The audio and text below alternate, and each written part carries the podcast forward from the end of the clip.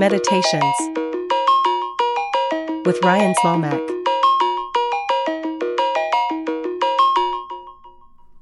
Hello everybody out there in podcast land. Welcome to Meditations. I'm your host Ryan Zlomek, and this is episode eight.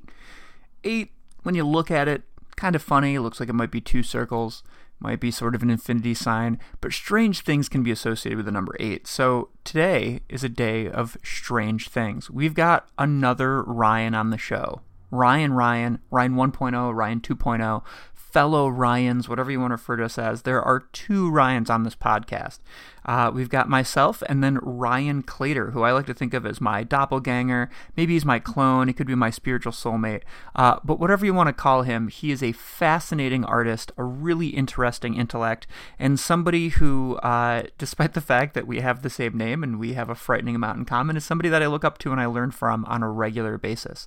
Ryan is a comics illustrator uh, who's done such projects as A Hunter's Tale and Coin-Op Carnival. He's got a new project coming up that he's going to tell you all about, um, a book chronicling uh, twenty years of his creations, which is pretty awesome. He's also a college professor at the University of Michigan, where he oversees their comics program. Um, But he's a variety of things, and you're going to learn all about them shortly.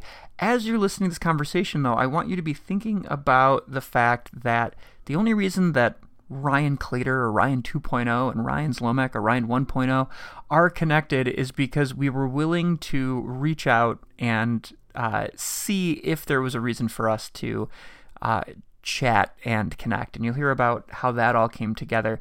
But this is probably the most serendipitous friendship that I have in my life. And uh, as you're listening, I hope you're able to see the the power of the Ryans um, and the way in which there are different versions of yourself all over the planet. And if you're able to connect with them, you'll you'll learn a heck of a lot about yourself.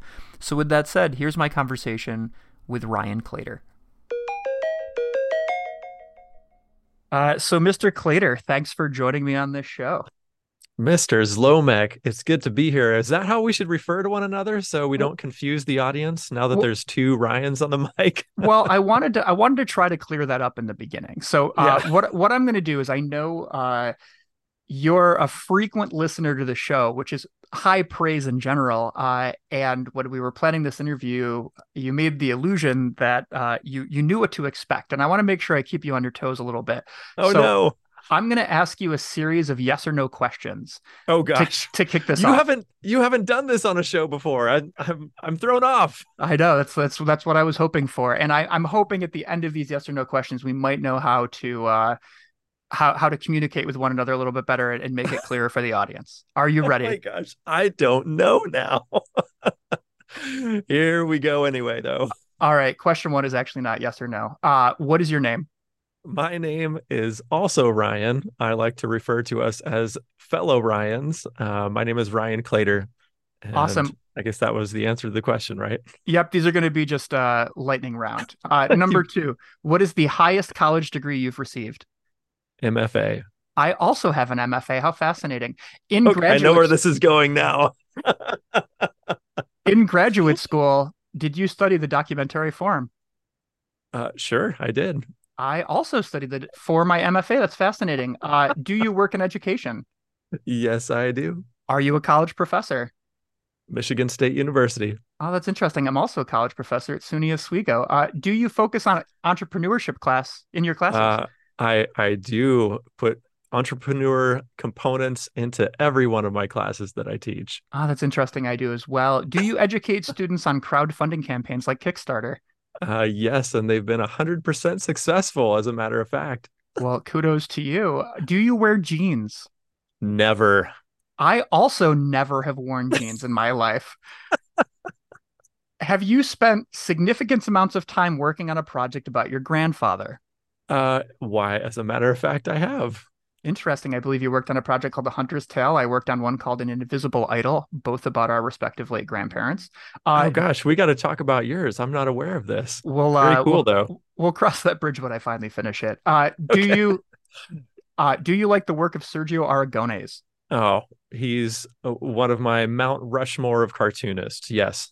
He is by far my favorite cartoonist. Do you drink alcohol? Not a drop. I don't drink either. Do you collect pinball machines? Quite a few of them. Oh, that's interesting. I also collect pinball machines. Do you How have many more af- of these do you have? uh, we're down to the we're down to the, the final stretch. Do you have an affinity for the comics medium? You know I do. I teach it. I make it. I live it. I breathe it. I sleep it. Uh, you. That's the one where you may have me beat. But I also have an affinity for the comics medium. Do you have an aversion to killing animals? Heck yes, I do. As do I. Is your birthday August tenth? Yes, but do we have to air that one? uh, interesting. My we we can air that one. uh, my birthday is also August tenth, Ryan. Uh, have you and Ryan Zlomek ever been seen in the same physical location? Hmm. I'm not sure that we have. I don't believe we have. And then the last question, are you really Ryan Zlomek? I've wondered about this late at night. Am I Ryan Zlomek? I don't know, because you know what? I have a really big appreciation for this podcast. So with as big a fan as I am, maybe I am Ryan Zlomek. I really like what I do. Is maybe, that who I am? am I the, and am I the Ryan Claytor of Central New York? I mean, these are the, these are the things that I've been grappling with as I have been prepared this. I mean, oh how, my gosh. how regular was, is it? That was an incredible intro, by the way. Nice Thank job. I am patting myself on the back. Uh, but but in all sincerity, I mean, I think that, you know, part of part of my goal with this podcast, if I can talk about me before we talk about you, is that I think it's all about making sure that we realize that there are interesting narratives all over the place. And you and I kind of met because our, our circles wound around in comics and in pinball. Uh, and ironically, we really connected because neither of us are interested in drinking alcohol. And that led to a meeting, which led to a realization that we have such a frightening amount in common. How totally. often is it that you find another Ryan who's has the same birthday as you, who has a very similar profession, who has a similar uh, sort of like life code? I'm I'm completely baffled by that. And I think right. that there's there's times where you have these connections with people, and you know, as we talk about your work, I'm inevitably going to gush over it and and and just pat you on the back and tell you all the things that I appreciate. But like, I think there's also something to be said about finding creators that you connect with on a level that is so much deeper than the work they create. And as I'm interviewing you today, I want you to know that I'm doing my best to keep things in check, but there's a level at which we hit just by being our own respective versions of Ryan Claytor and Ryan Zlomek that is unmatched in any other interview I've ever had. Totally, man. I, I mean, even that meeting you were talking about that happened during pandemic times, just to paint this picture a little better for our listening audience, uh, we discovered that we like all these things that one another do. And also we don't drink. And also there's this amazing uh, mocktail book that was illustrated by Sergio Aragones, our favorite cartoonist. And like, let's make a mocktail and meet on Zoom and we'll... you know, just shoot the breeze. And this turned into such a wild round of kismet between us. Uh, it was really incredible. And I'm trying to explain this to my wife afterwards. And she's like, no, no, no, all that can't happen. All that can't be true. Are you sure this guy isn't just pulling your leg? Like just saying, oh yeah, me too. Like, I think he's legit. I am, uh, I, I don't know, maybe some people in my past would be like, he's not real to me anymore, but I'm pretty sure that I, I am a real Ryan Zlomek, and I'm pretty sure you're a real Ryan Claytor. So I guess for the sake of the next, you know, forty-five minutes to an hour, however long we talk, uh, we will just let ourselves believe, no matter how much this may be a simulation, that uh, Ryan Claytor, based in Michigan, very successful artist and cartoonist, does in fact exist, and Ryan Zlomek, based in Central New York, who has a podcast, mediocre uh, educator, mediocre artist, but passionate about a lot of things. These two people do exist, and there is value to that conversation happening. All right, forty-five minutes of suspension of disbelief. I think I can do that. Here we go, Ryan. I appreciate it. So, uh, you know, one of the things that I I, I am curious about for you, because I, I hear you talk a lot about your art making uh, later on in life. Um, but I'm curious about uh, your, I'm curious about two things. One, um, how you sort of discovered your artistic path uh, when you were young. I think you were growing up in California.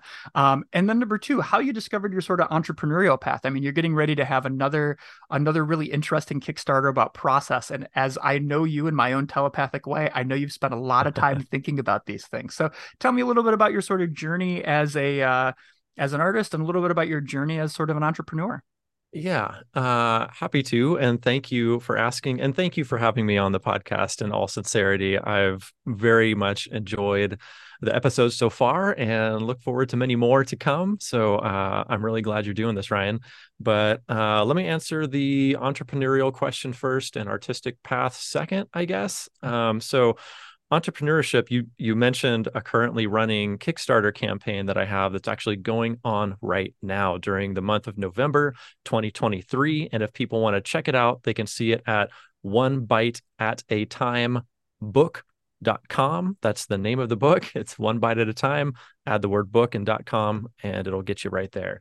But essentially, this book is a big, oversized, hardcover collection of twenty years of my work in comics, illustration, and design.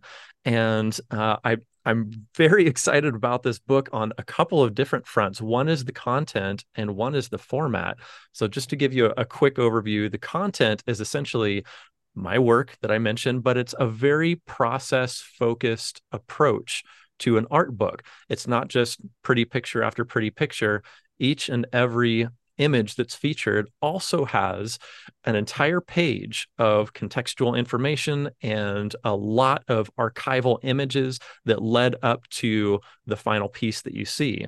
So I'm, as an educator, I'm very excited about this because I like Uh, helping people understand what it takes to do things. And as a person who intakes media, I'm also very interested in how people do what they do. So I'm I'm trying to put out into the world a thing that I would want to see. And then I mentioned the, the other arm of this book I'm really excited about is the format. Uh, this is a book collecting twenty years of my work, and I am throwing everything in the kitchen sink at this book in terms of Uh, production. So this is an oversized book. It's got over two hundred fifty pages in it. It has dual cloth bound cover. Uh, so basically, instead of paper covering the hardback, it's actual cloth that is foil stamped with a couple of different covers, not only on the front, but spine and back cover too, along with a built-in ribbon bookmark, copper gilded page edges, all sorts of stuff. And I haven't even got to the inside yet, which has all sorts of different formatting issue, uh, uh, specialty items like gatefold pages and vellum overlays and die cut reveals. I could go on and on, but I, I know we want to get to a million other questions. So I'll, I'll stop it short there and just say that uh, that is my most recent entrepreneurial venture, which you can find at one bite at a time book dot com. But rewinding way back to how the heck did I become entrepreneurial, uh, I suppose it was sort of a combination of things like um, when I was young, my family would go to the swap meet and we would buy things uh, for less expensive than you could in a retail store. Uh, but not only that, part of the fun of going to a swap meet was, you know, watching my dad and learning from my dad and how to haggle, essentially. And so we'd find an item that we'd wanted and he'd say, okay, well, if you want that, then uh, let's let's see if we can get it for a little less money. And uh, we would do our best to talk to the person and see if that could happen. And often it would. And I learned a lot about negotiation from my dad. And I think that still exists in me today because I do not simply go to a printer and say, hey, will you print this product for me? Uh, I'll go to printer A and printer B and printer X, Y, Z. I literally solicited quotes from over a dozen printers for this project that I'm doing right now uh, because not all printers are made the same. So anyway, um, that's probably sort of the start. And then, you know, as you get going when you're younger, um, you don't have a lot of resources uh, and you really have to kind of be scrappy about how you do things. And so uh, I was hand printing and hand folding and hand stapling all of my books from the very beginning. Uh, and walking them around to comic book stores and asking retailers if they would carry them. Uh, you know, I figure I'm going into comic book stores anyway. I might as well start up a conversation. So um, I, I think it's sort of a combination of a lot of different life experiences. Those are probably a couple of them. And then uh, I think I think you also asked about how I became creative or artistic. I, I should probably stop yeah, and sort, let you talk too. no, no, no. You're it's it's it's it's it's about hearing you, other Ryan. Uh, but I let's let's stay on this sort of entrepreneurial process-oriented bent for a second, because I think it's really interesting that, like, you know, you've got this new book coming out, and I'm I'm sitting next to a stack of hundreds of pages that you've illustrated and and worked, and even at your stuff that uh you know was from two thousand four. I mean, there's like a very there's a very determined and intentional approach to the way the book is printed, what you want. Like, you didn't choose to do mass market paperbacks or or anything like that. Like, every element of that is is really intentional. So when I ask you to flash back, I guess my first question for you is, like, maybe the better question is, when did you realize you were so detail oriented and you were so process oriented? Like, I think that you as an artist, you're somebody that I know that even when it's a day where you just have to number the pages, that you love that part of the process. And I'm curious about when you discovered that part of yourself, that sort of process oriented and that appreciation for process. Oh boy. Um, I, I feel like I've, I've for a long time had an appreciation for uh, items that you can tell that a lot of attention has been paid to them, that it's not just a comic book. It's not just something that had the pages finished and then Xeroxed and put it out into the world. But even after the story is created, you're thinking about the packaging design, how it's wrapped, how it's how you get led into the book, how you transition out of the book. So that pacing into and out of, um, you know, all of that came to my attention as a reader. And I really gravitated toward that sort of thing. And so when I finally started making comics uh, in my twenties, I uh, I really wanted to imbue my own work with that same level of attention to detail. And and uh, I I'm, I'm sure it's borderline obsessive, but I try to keep that in check. You know, I, I literally hand number every single page number in my books. Uh, you can see some of them are even like bubble numbered, and, uh, you know, th- they're different for each book so that each book has its own uh, feeling or, or uh, you know, aesthetic, that quality that separates it from others. Um, so I think I kind of had that interest even before getting into comics. And then once I started producing my own work, wanted to make a product that I was really happy with. And then each subsequent work that I did, I tried to one-up myself in some way from the last publication. And I, I can even name publications and what I was trying to do with each of them. Like, if you look at Autobiographical Conversations, that's the collected edition of And Then One Day, number seven, eight, and nine, has a purple cover. When I was doing those books, if you look at my work prior to that, it was not particularly um, uh, environmentally oriented. But if you start looking at Autobiographical Conversations, there's a lot of environments drawn in that book, because that's a weird little comic book. Like, how often do you go into a, your local shop and say, I would like a comic book that deals with autobiographical theory and how it relates to the comic book medium? Like, you just don't say that. And so I had to tell the readers what this was about. So you'll see a lot of very quintessentially university environments, you know, these like, I, I was going to school in California, so there were a lot of these like nineteen seventies type architecture. And then uh, like you see on the flagpoles, universities like to tout how great they are. And so you see these like vertical banners plastered to the light posts as you go around campus, and all these things that are triggers to, hey, you're in a university setting in this book. And so you're going to be reading about and thinking about some some academic stuff in here. So uh, so that was what I was trying to do with Autobio Conversations, and uh, you know, we can talk about more. But again, I feel like I'm I'm talking too much. What do you want to know, Ryan? no, no, it's all good. I I'm going to completely divert this real quick, and I, I'm I.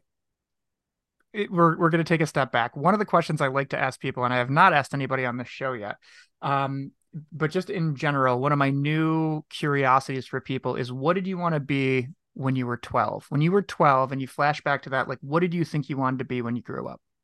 I wanted to be an artist. I don't know that I knew that I wanted to be a comic book artist, but I knew that I loved art, and I did not put a lot of thought into how that would be economically feasible at twelve years old. I just knew I liked art. I liked looking at it, reading it, making it, and I wanted to be an artist. So um, I took art classes in high school and majored in art in college. And it wasn't until after undergrad that I really started getting Uh, back into comics in a big way. Uh, in fact, I uh, did an internship at Marvel Comics in New York uh, right after I finished undergrad.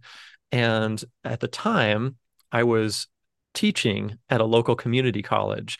And when I applied for this internship, their stipulation was that, oh, well, you have to be a student in order to get this internship.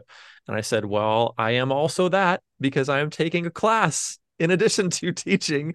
So, you know, I was taking a figure drawing class because I wanted to improve my art skills beyond what uh, I had.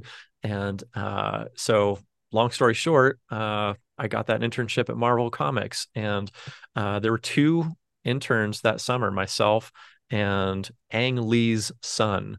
Uh, so Hulk was coming out at the time. And uh, so it was him and I, and just, uh, yeah, just learned a mountain of things about comics, about the industry, about, uh, you know, production standards, how to scan pages, what makes them look decent, and all of this stuff. I'm now able to uh, transfer this knowledge to my students as well. So it's uh, it's been a big, cool, full circle type of journey.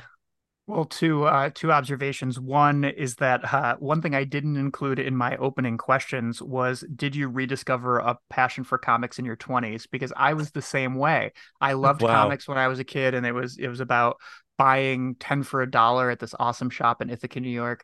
Um, and then when I was in college, all of a sudden I like started to have that headspace to be able to absorb it. And I think there's something to be said about uh, finding a medium, and it doesn't matter what the medium is. I mean, one of the things that uh, comics uh, has an inherent problem with and always will is that it's always believed to be a children's medium. And to be able to have that and look at it from an, an adult approach and be able to notice all these nuances that you wouldn't be able to absorb if you were twelve, I think is a really interesting, uh, I don't know, kind of like maturation point for the way in which you you put your way into a medium. And we'll get to that in a second. The second thing I want to point out is I just like this idea about uh, you going to the swap meets with uh, ye olde Marshall, and you know, you and your dad uh, are, are bartering, and then you get a chance to have an internship at Marvel Comics, and you barter your way in by demonstrating that you're taking a college class.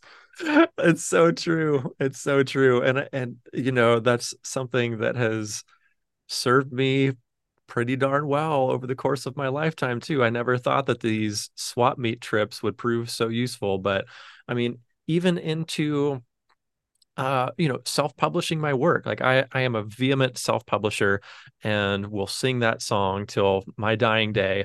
Uh, I think there's a lot to be said for self-publishing versus traditional publishing. And that's a whole, whole nother podcast in all likelihood. But I say that because I'm the one who is talking with printers, who is organizing my book, who is doing all of these things. And so, you know, I am not only looking around for a printer that can do what I want to do, because I have very specific interests. You know, I want a particular paper stock and a particular weight, and I want it to feel like this. And, you know, not every printer can do what uh, specialty items I'm hoping for. But not only that, I'm looking for printers who are going to give me a good deal as well. And uh, then when I find a printer, uh, I'm I'm not just accepting, hey, they said X amount of money. I'm going back to printer A and printer B and printer C and saying, hey, um, printer B said they do it for X amount. Are you willing to beat their price? No? Okay, bye. Hey, printer C, printer B says they'll do it for X. Will you beat them? Yes? Okay, thanks. Call you right back. Hey, printer B, printer C says they'll do it for this. Will you beat their price? Yes. Okay, call you right back. And, you know, moving through those motions. And I think our society is so accustomed to retail these days. There is a price. That's what it is. There's no questioning it. And that is not how things work. You know, printers will give you a quote, but they also know that they have competition. And so there is incentive for them to give you a deal to, um, you know, bring you into the fold. Not only that, but after you get a great deal, you can still have a better deal because you have stuff they want, which is an audience of people who might also want to print. And so if you look at my crowdfunding campaigns, uh, most of them will have some sort of a mention of the printer that I'm using. And that's, you know, often because I sincerely do appreciate the printer that I'm working with. But also it's because I've said, hey, printer A, um, I've got this crowdfunding campaign I'm running. I expect X number of eyes on this. I think that's reasonable because here's a crowdfunding campaign I've done in the recent past, and you can see its performance publicly. Um, would you give me an X percent discount on my printer uh, bill if I mention you in the crowdfunding campaign? And then it's there in perpetuity. And, uh, you know, so they get a kickback. I get a little break on what I'm doing, and I can actually afford to make these fancy books that I, that I want to make. And, uh, you know, it, it really has worked out in my favor. I can't imagine going to a traditional publisher and saying, you know, just let's take A Hunter's Tale, for example. Hey, publisher, I have, um, an old poem that my grandpa wrote forty years ago, and I want to turn it into comic book form. Now, if that wasn't enough to make him running, here comes some more. I also want it to be this unpublishably tiny size, and it needs to be printed on this kind of paper. Uh, what do you say? Like, I'm going to get laughed out of every room. But go to that crowdfunding campaign, and you can see publicly the amount of money it raised. Five-figure funding for that tiny little comic. Uh, so anyway, I, I feel like I'm about to get on my self-publishing rant. So I'm going to step off my soapbox for a moment and see if there's any follow-up questions. Nah, you're you're you're good, Ryan. We're here to hear. I, you know, a couple of things that I want I want to just clarify for for listeners. One, um, if everybody at home is thinking the same thing I'm thinking, which is that Ryan Claytor was a telemarketer in his previous life.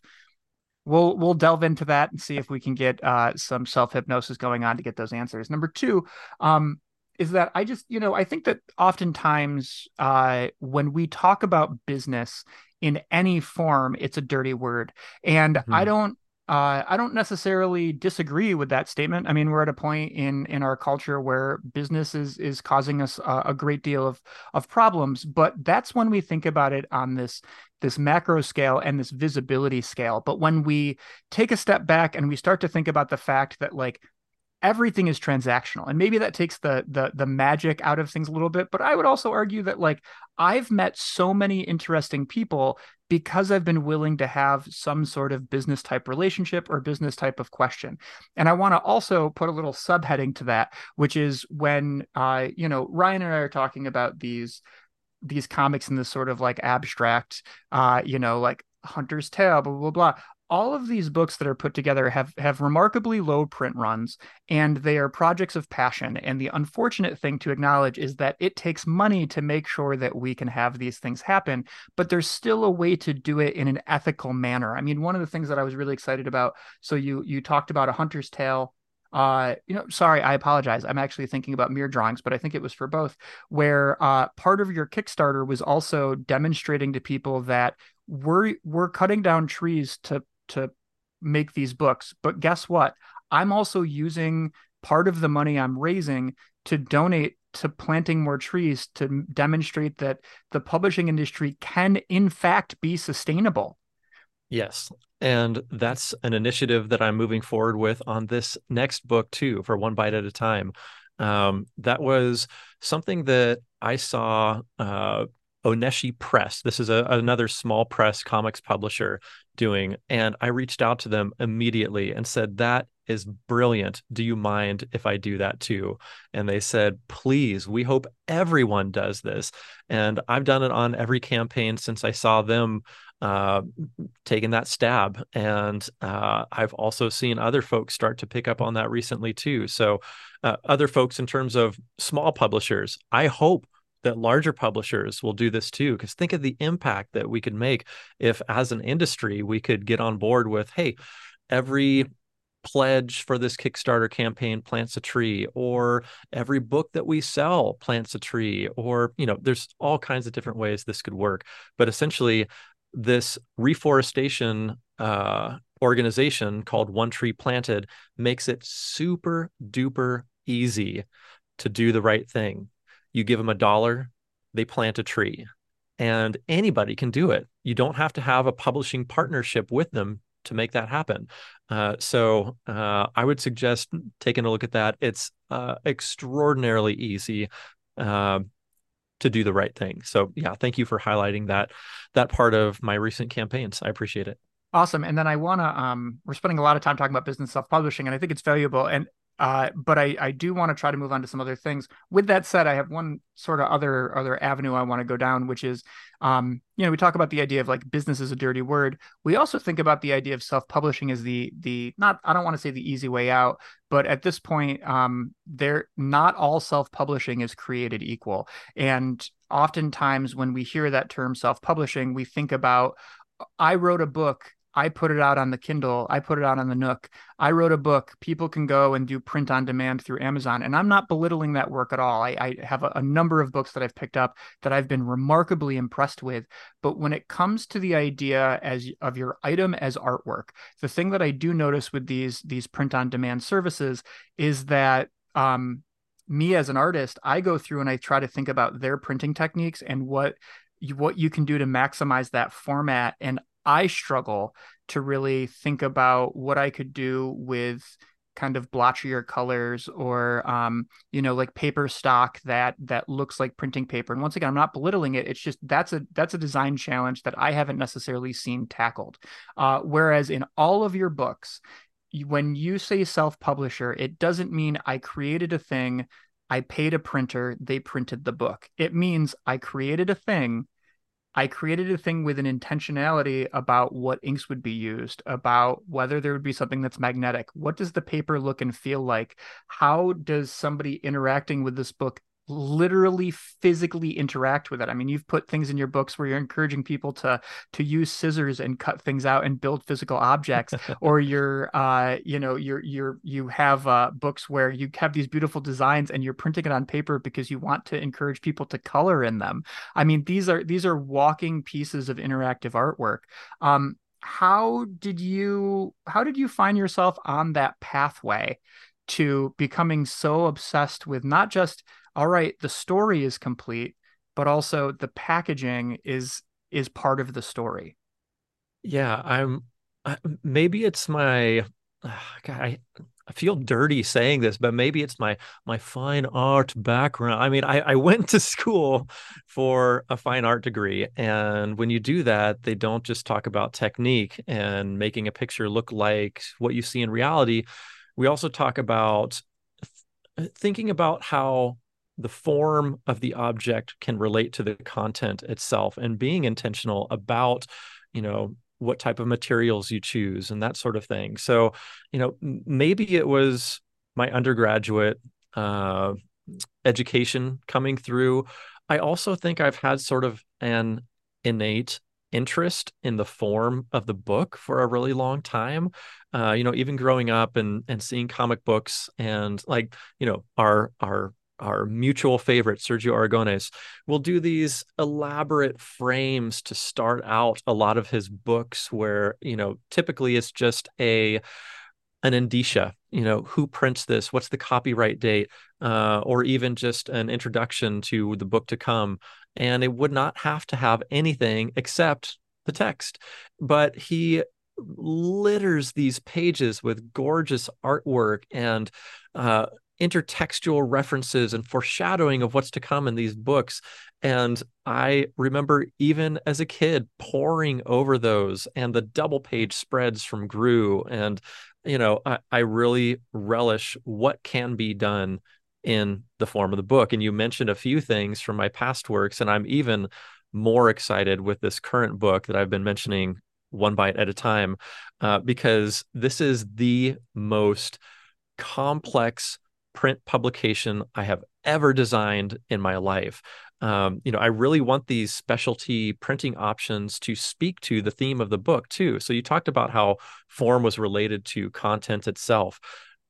Basically, in this art book, the the overarching theme is process. Like, I want people to understand what happens behind the scenes when you pull back the curtain to see what it takes to make these pieces. And you'll see on the Kickstarter page, uh, there's this example of a piece of original artwork with a really high resolution scan. So you can see very closely what this original art looked like. And this has been done in, uh, you know, like artist editions, if, if people aren't aware of that. Basically, uh, a company will make high-resolution scans of original artwork and print them out in full color so that you can see all those little pencil marks and mistakes that went into it and get a better understanding for how that page was originally made before it was scanned, processed, digitally colored, et cetera.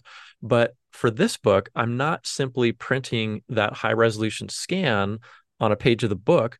I'm printing it, but then including some die-cut elements. And in layman's terms, that's holes cut in the page so that you can see through to the next page behind it to the fully scanned, processed, colored page of the same piece of artwork. And they line up together so that you can either look at the original artwork, or you can look at the final processed piece, or you can look at them both at the same time as you see that original artwork and the holes cut in it. So you can see them line up and you see, oh, okay, I see what this looked like originally. And then at the same time, elements of the final piece are there and visible as well. So uh, there's an example of how form is relating to content in this current book that's about to be published. I love it. Uh, I want to give our listeners a challenge. Um, you know, I think that one of the things that we were so, I think it's kind of an inherently American thing, but when we think about uh, when we think about consumption, we're always focused on like, oh, fast food, sugar, things like that. But I would argue that we have a consumptive, an addictive consumptive media uh, need, where it's, that's why binge watching is so popular and things like that. We we very rarely give ourselves time to ease into a piece of media and then ease out of a piece of media. So uh, what I want to just encourage any listener to do is, next time you're at the library, next time you're in your home, pick up any book. It doesn't matter.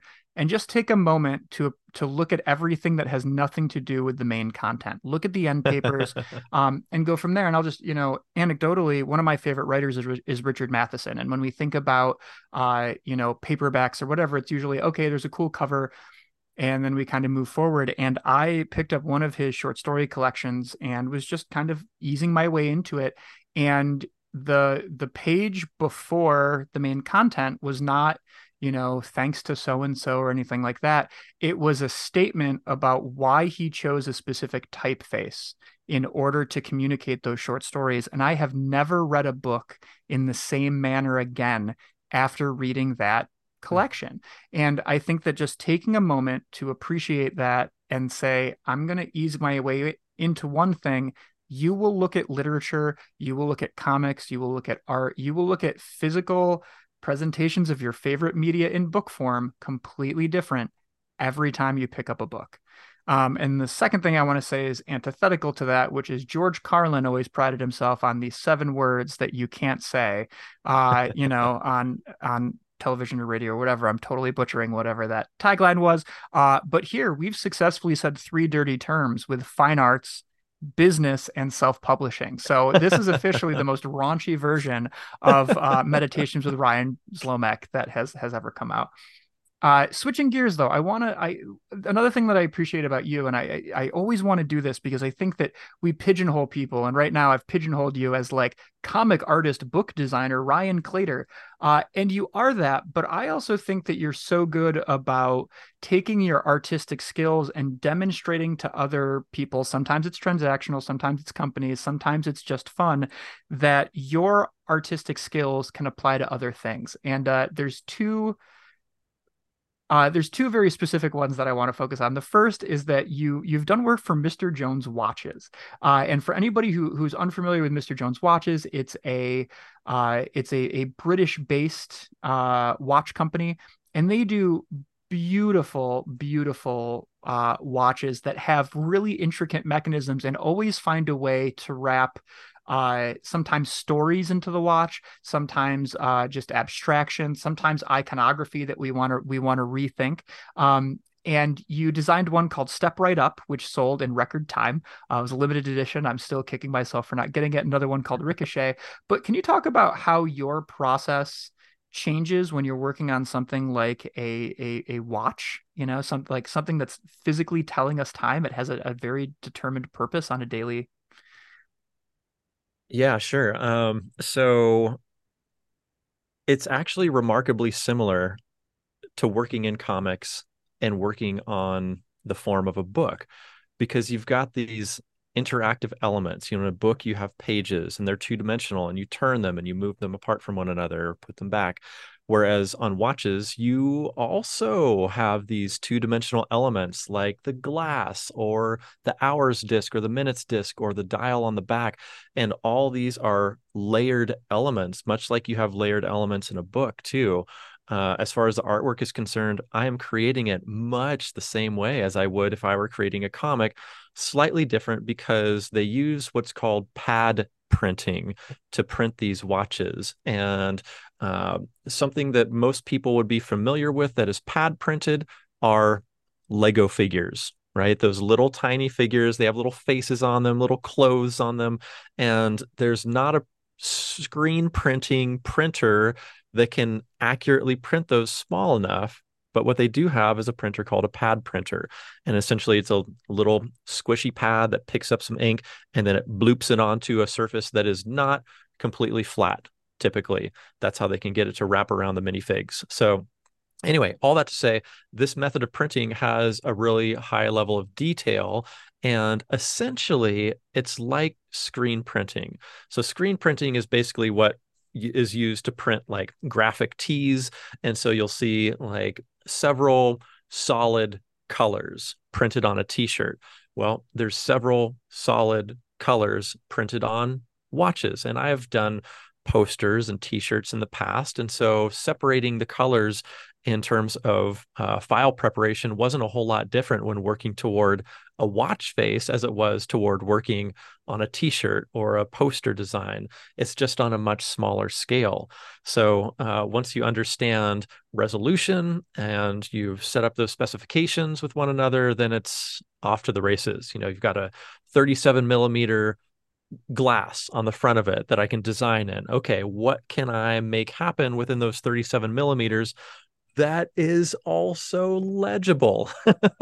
And that that's the thing too, is you need to think about uh, as an artist, well, I'm gonna, actually as a comic book artist, most comics artists will draw their artwork large and then reduce it for print. And that's sort of a comic artist secret of how to tighten up your line work, make some of those little wiggles and wobbles of your hand just sort of disappear as it gets smaller. Well, the same is true for when I was working toward a watch. I wasn't drawing at thirty-seven millimeters. I was drawing larger and then reducing down to size. But I made many prints on, you know, my home printer here to see, okay, well, what if I reduced it fifty percent? What if I reduced it twenty-five percent? What if I reduced it two hundred percent? What are all these different reductions? What do they look like? And can that level of detail still be retained? And so it was a little bit of trial and error to see that. But essentially, I'm designing a glass. I'm designing an hours disc, a minutes disc, and then a dial behind it. So basically four layers, and thinking about how those interact with one another, not like a turn of a page, but a turn of a dial? How does that radial motion work? And uh, just sort of letting my mind uh, spin, for a really bad pun, on on what I could make happen with that. Um, yeah, I want to stop talking again, but I do want to mention one more thing, that uh, there's also different movements associated with watches. You know, there is uh, basically a movement is the mechanism inside a watch is called a movement. And uh, there's a single axle movement where both discs move around a central uh, pin. Essentially, Ricochet is a completely different movement from Step Right Up. And I wanted to do something that was different from Step Right Up. And so we had these multiple axes to work with on Ricochet, where there's essentially three different axes. The um, hours are on a different axis than the minutes, are on a different axis from the seconds, and then you've got the glass, and then you've got the dial, and all of those are positioned in different places within the watch. Uh, I tried to make it look like that hour and minutes disc were essentially, you know, sort of in the same place, because they have to line up on that scoreboard and tell the time.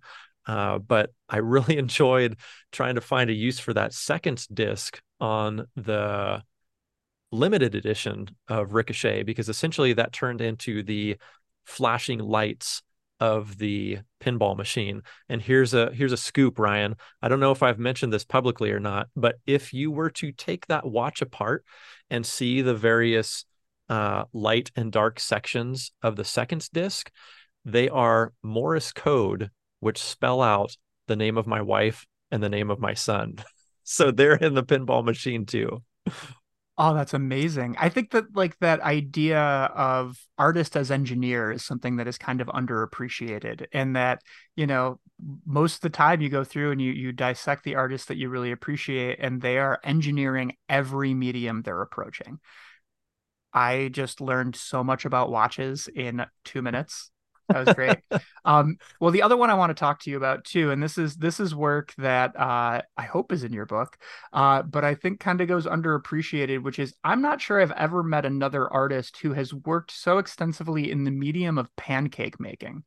um, and I wanna I wanna give our listeners a little bit of uh, background. If you've listened to the show before, you know that I have an unhealthy obsession with food, uh, and Ryan uh, has, uh, it, it seemed like it did, I don't know if it sprung out of the pandemic, but uh, has has gone through and managed to to create everything in pancake form. And when I say that, I mean, like, he's doing beautiful illustrations in these edible, carby, delicious items.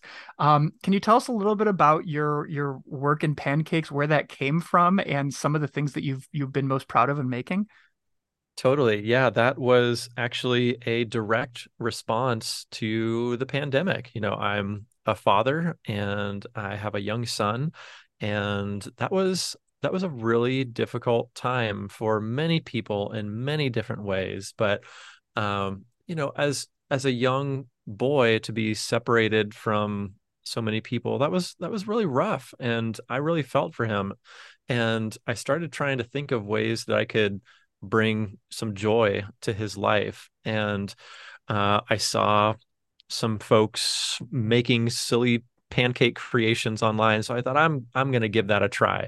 And I think the first one I did was, you know, it was something he was into, Mario or Sonic or something like that.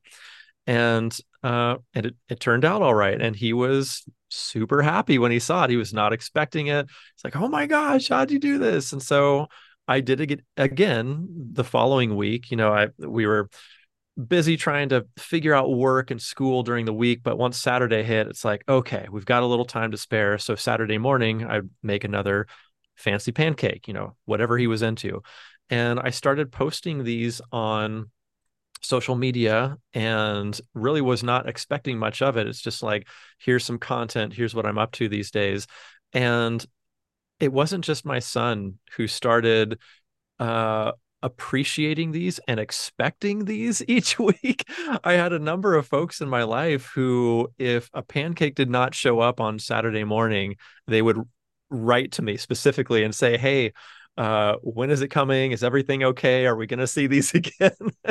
And uh, I, I think it was something that helped a number of people uh, find some joy and that really difficult time that we all went through, that that time of separation. And so that's what it was born out of.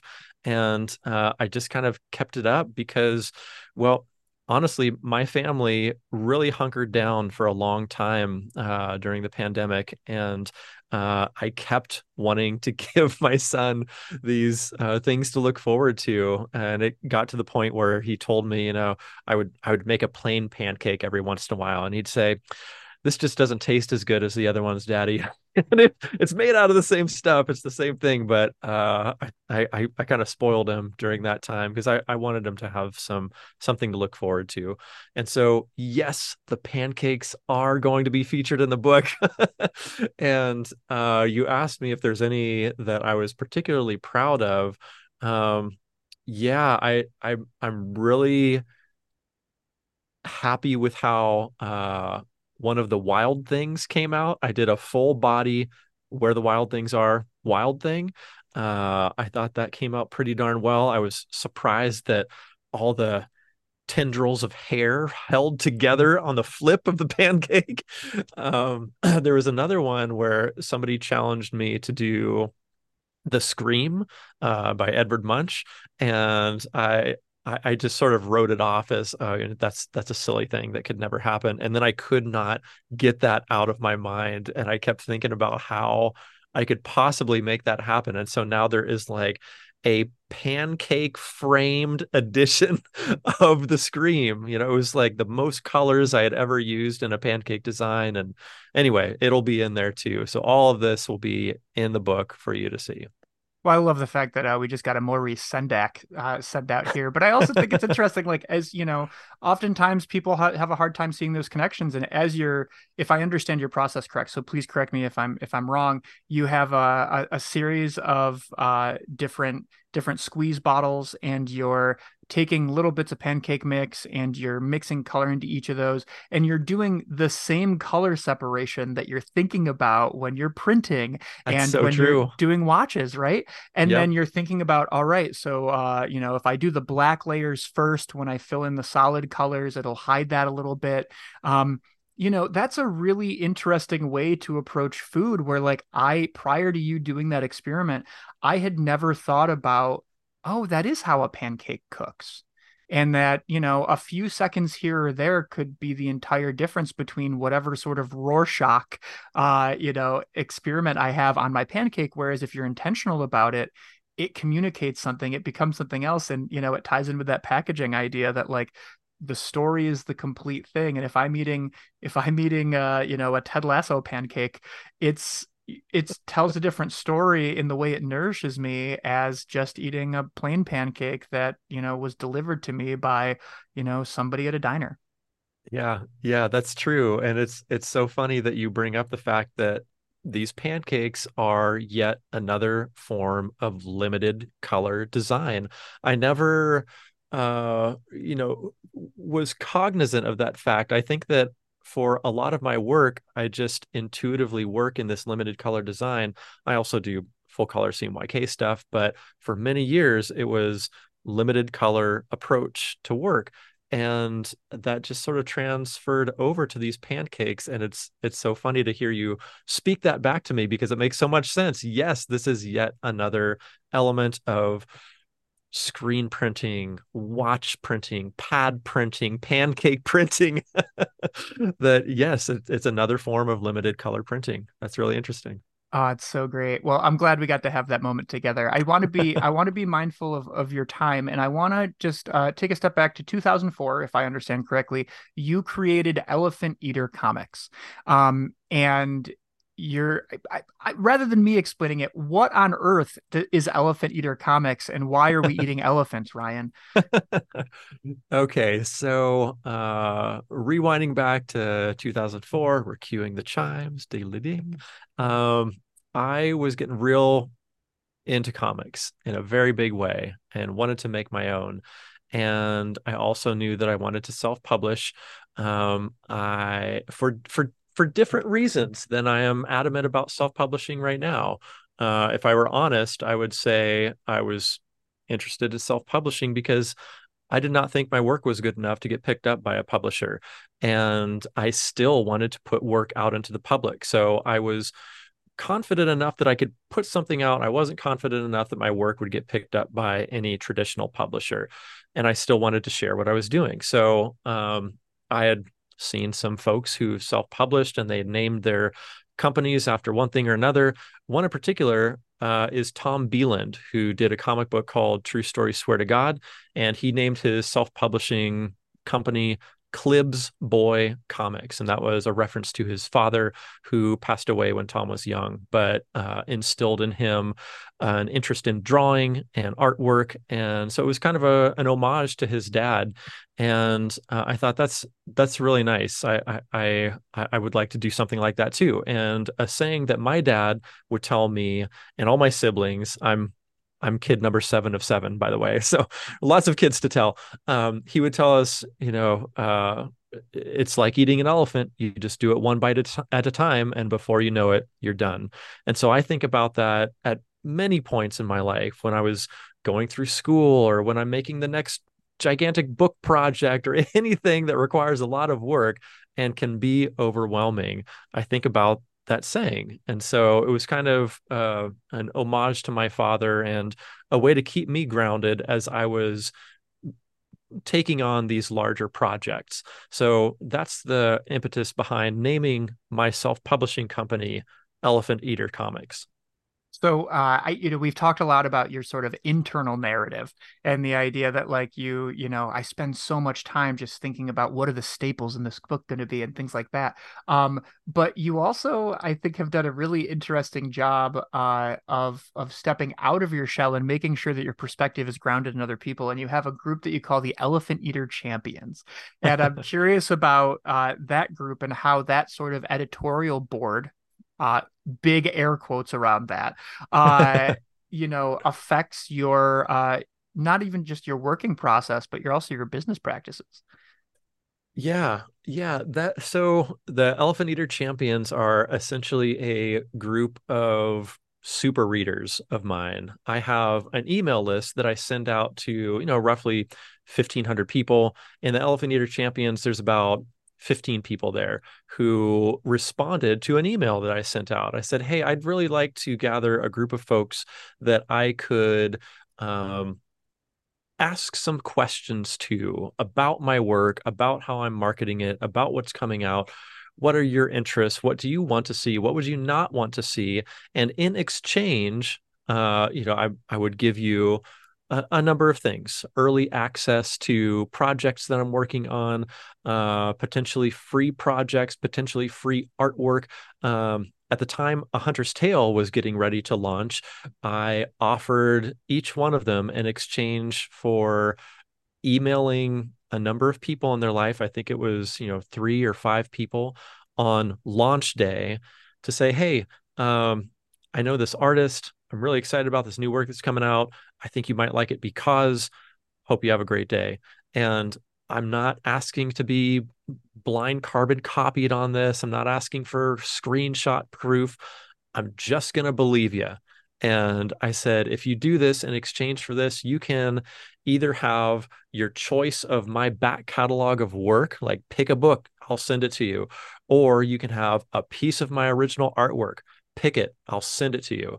And uh, I was so taken aback when these champions of my work not only did the thing I asked, like emailed people, and they they let me know and say, oh yeah, I emailed so many people, I hope it works out, you know, have a great campaign. I'm like, great, uh, please tell me what you want. I, I want to send you a book or a piece of original artwork. They're like, that's cool, I've got everything you have, or like, I'll get a piece of artwork, but I'm going to pay you for it. Or like, you know, I, I could not get over the fact that uh, how, how generous they were. And that just really floored me. That was not something I was expecting. So we've had subsequent meetings about subsequent publications, and I've asked them, you know, look, this is what happened last time. Like, how can I repay you? Like, I feel indebted. I, I want this to be a reciprocal, symbiotic relationship. Uh, I don't want this to be a one-sided Ryan takes all relationship. Uh, and it was such an interesting meeting where there was just like so much reassurance over, you know, I, I feel strange even saying it, but you, you know, like uh, what I, what I'm putting out into the world was, was meaningful to them. And that was so humbling. So anyway, that's the Champions, and that's what they do. And that's what they get from me. Um, Yeah. Did that answer your question? A hundred percent. Uh, you know, and I'll, I'll just say that I think that uh, Amanda Palmer does a TED Talk called The Art of Asking. And I think that just that, um, that willingness to put yourself out there and say, I think people out there like what I'm doing, and those who are, will you mind being my little like guardian perspectives? I think a lot of people are always afraid about that because they're going to end up getting answers that they don't want. Um, but the people who come forward, and you know, you got to you got to be able to gauge who who's legitimate or not. Most of the time, they want to help and they want to see you succeed. They're not there to to to you know.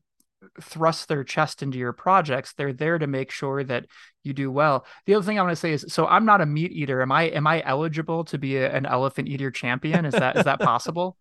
We are a very friendly group. We accept all walks of life, regardless of, you know, gender, race, creed, vegetarianism, veganism, pescatarianism. Anybody is welcome uh, at the Elephant Eater Champions.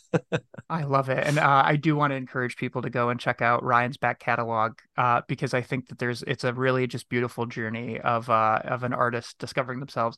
Uh, before I want to, I want to, we're going to talk about your book one more time, but I do want to just make space and ask, is there anything in this conversation that you, that we have not tackled, or, or ideas that you kind of would have put out into the universe that, uh, you know, are important to you, or just that we haven't, we haven't had a moment for yet?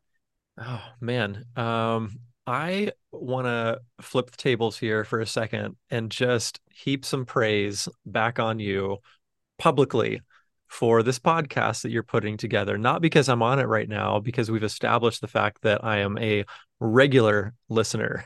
And uh, I've also done a lot of podcasting and a lot of audio work in my time. I was on the radio in college. I've done, you know, a, hundreds of podcasts, literally. And uh, so uh, in addition to podcasting, I'm also a teacher. And so I'm a little picky when it comes to presentation styles, because I, I've sort of been in the mix and uh, thinking about it a lot. And uh, all this to say, I have been genuinely impressed with what you are putting together with meditations.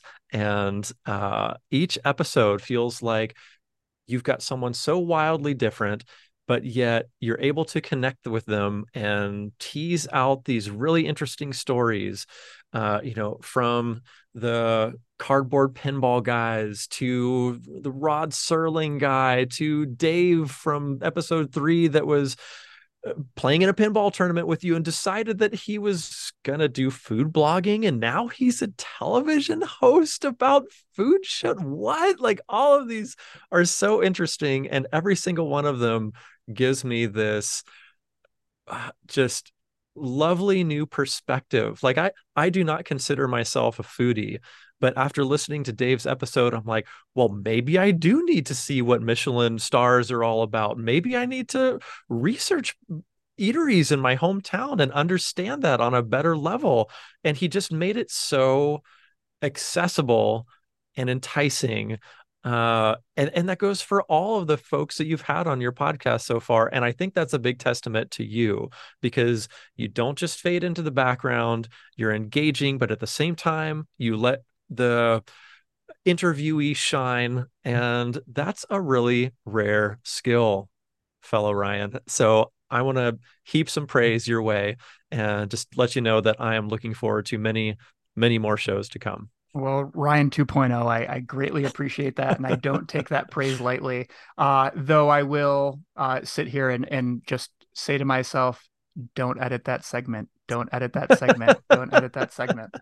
Um, so let's let's uh, let's get back to your your book, uh, and I think that we've we've spent so much time talking about the printing of it um, that I I think uh, you know I, I guess I'll just say this is uh, in the realm of endorsements, right? I mean, we'll just be blunt. Like, you're on the show, we're talking about uh, a project you're doing. I openly will endorse it. I openly will be throwing money at it. Uh, you know, as Dave so kindly said to me that he will, you know, unabashedly support me in everything that I do. I will unabashedly support both you and Dave in everything that you guys do, because I, I believe in you as creators. But as I've been looking at, uh, you know, I, I have this, I, I'm privileged to be able to see behind the scenes before it goes live, uh, you know, and it, it's live at this point. I, I've really enjoyed just seeing the way in which you've managed to take all of these kind of unassuming, irregular narratives of this is how I think about making neon signs. This is how I think about making pancakes. This is how I did A Hunter's Tale. Here's a video game that I designed that none of you have ever seen before. And uh, I'm going to put it in this packaging. And I also think that you're also upfront about the fact that the making of the book is, and learning about the Kickstarter is part of the process of appreciating the book. Like, it just has this meta sort of level. How, how have you been sort of mulling this thing over, and, and, and what do you want people to take home from, from your Kickstarter campaign? Because as we talked about, it's not about making money. It's about making sure that these passion projects can exist in the universe. Yeah. Yeah. Well, thank you for asking that question. Uh, I, I think it's interesting because each one of these pieces has sort of its own micro narrative.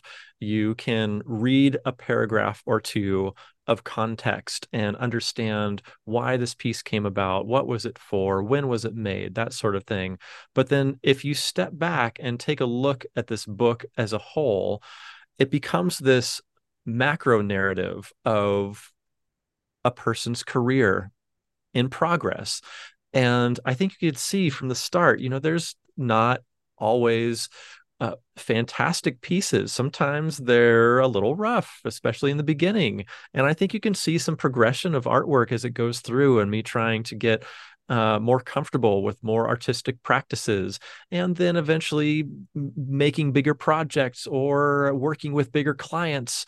And you can kind of see this broader narrative of a career happening in real time. I mean, I I don't want to say uh, an overarching picture of a career, because mine's not done. I'm still making this story, but uh, it does give you that macro narrative. And uh, I hope that people take away from this book that you don't have to be fully formed when you start. There are a number of folks that I can think of that feel like they just plopped down on the earth and they knew exactly what they were doing. One of those people is Jeff Smith, who does Bone. You know, his first comic book was just so incredibly polished, and it, it felt like uh, this was just always inside him, and he always knew exactly how to do it. I never felt that way, and I think a lot of people don't feel like that. And I want folks to know who have creative interests that that's okay. It's okay to learn. It's okay to grow. It's okay to evolve. It's okay to do different things. So that's what I hope people take away from this book. I love that idea. I remember uh, Harlan Ellison, the, the sci-fi writer, before he passed away, he was interviewed at a convention where he, he wasn't feeling very well. Uh, and the interviewers, I, I, I'm going to I'm gonna botch it, but he said something along the lines of like, you know, how you doing, Harlan? And his response is like, well, I'm getting ready to finish my greatest story, which is my life. And I feel like, uh, oh, wow. Yeah. And this, you know, uh, it's a rough time getting old, right? So um, yeah. In your Elephant Eater book, I mean, this is this is a twenty-year narrative. Uh, and I just, you know, as I think about my own self, like, you know, I don't produce nearly as much stuff as you do. And I, you know, I, if I draw stuff on a napkin, I have a hard time throwing it away.